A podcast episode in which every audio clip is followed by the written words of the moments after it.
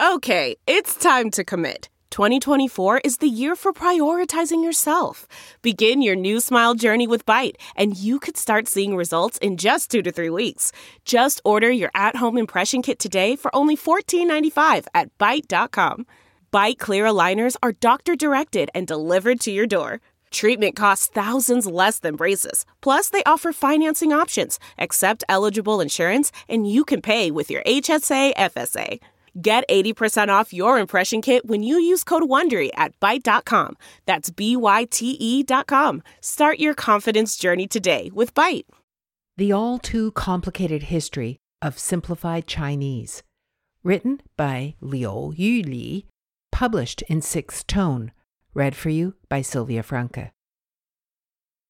Almost everyone who learns Chinese knows about the split between simplified and traditional Chinese. The Chinese mainland, Singapore, and Malaysia use the former. Hong Kong, Macau, and Taiwan use the latter.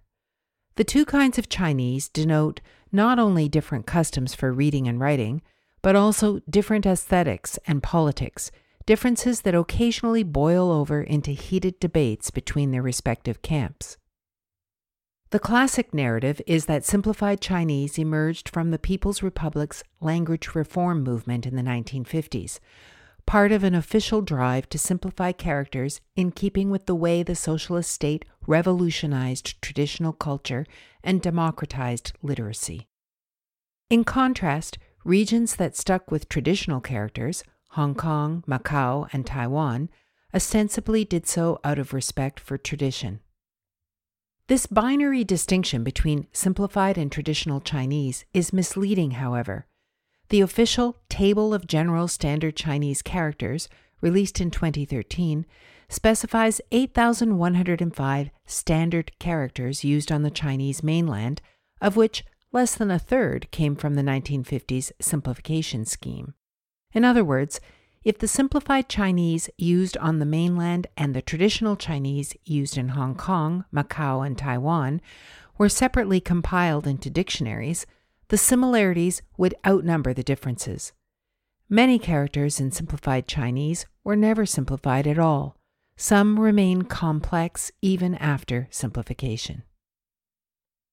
Although calling the writing system used on the Chinese mainland and in Singapore and Malaysia simplified is justifiable, given the process that created them, referring to its counterpart as traditional Chinese is less accurate. The Chinese characters used in Hong Kong, Macau, and Taiwan are not traditional in the strictest sense of the word.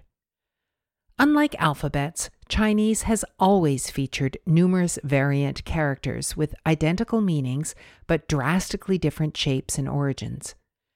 Some variant characters were constructed using different components with similar or identical pronunciations or meanings.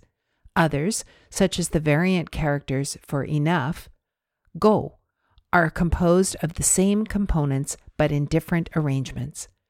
Or sometimes a character was entirely borrowed from another word with similar or identical pronunciation. In the case of the character for 10,000, 1, the simpler variant is a homophone first used almost 2,500 years ago. In fact, many variant characters are the fruit of natural evolution as people tried to write more efficiently. The most notable example is the cursive script known as caoshu, which gained popularity during the Han Dynasty, 202 BC to 220 AD. Caoshu emphasized minimalism in every regard the path of the brush on paper, the movement of the brush in the air, and the action of lifting and dropping the brush. It drastically cut the number of strokes in many characters, even to the point of omitting some components outright. Over time, some of these forms became widely used variant characters in their own right. In short, over the long course of history, script variations were the norm rather than an aberration. The same is true of script reform. Chinese rulers recognized the diversity within Chinese characters.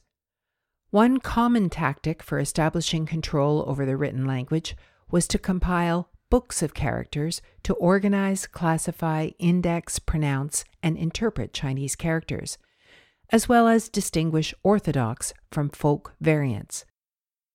The most famous of these, the Kangxi Dictionary, produced during the Qing dynasty, 1644 to 1912, contains 47,035 characters and is missing many more. It's unsurprising, then, that the events of the 20th century, the fall of the Qing dynasty, and the establishment of the Republic of China gave new impetus to script reform. Republican intellectuals wanted to enlighten the public, and politicians wanted to build a modern state with a literate citizenry. Both saw a writing system of thousands of hard to distinguish Chinese characters as incompatible with increasing literacy rates, breaking the elite's monopoly on knowledge, or promoting economic development and popular political participation. In 1935, the ruling Kuomintang party published an official character simplifying scheme and even tried to implement it before ultimately withdrawing the plan in the face of staunch opposition from conservatives. After the founding of the People's Republic, the country's new socialist rulers made simplification a key part of their modernization campaign. Similar to the KMT government's aborted scheme, two measures were adopted to address the vast number and the complexity of Chinese characters. The first was reducing the number of characters. This involved choosing a single character variant, usually one with fewer strokes, and making it the official form. The second measure involved regularizing the cursive forms of many characters or character components into the standard script. At the time, the new simplified character set seemed revolutionary. In hindsight, however, many of the simplifications were not new inventions, but continuations of older variant forms.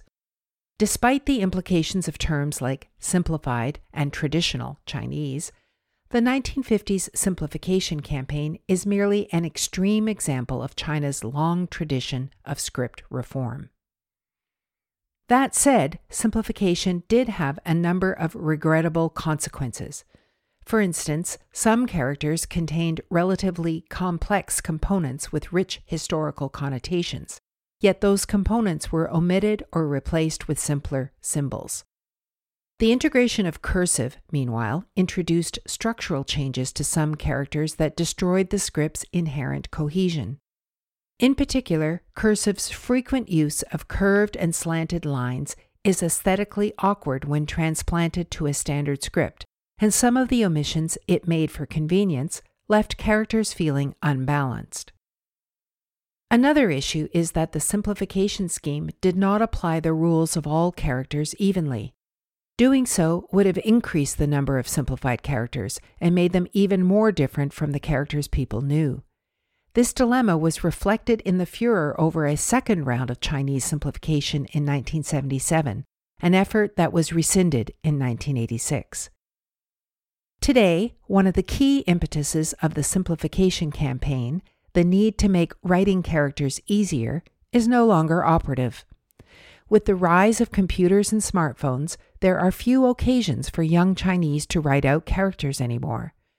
The main barrier to writing is no longer the difference in difficulty between simplified and traditional characters. It's that we can no longer remember the last time we set pen to paper. The boundaries between simplified and traditional are also beginning to blur. Young people from the Chinese mainland have honed their ability to read traditional characters thanks to pirated films and TV shows from Hong Kong and Taiwan. In turn, the work of subtitle teams from the mainland has helped introduce their peers across the Hanzi sphere to simplified characters. This kind of literacy experience, brought about through pirated movies and memes, continually reminds us that the dominant script paradigm hasn't come close to exhausting the possibilities of Chinese characters.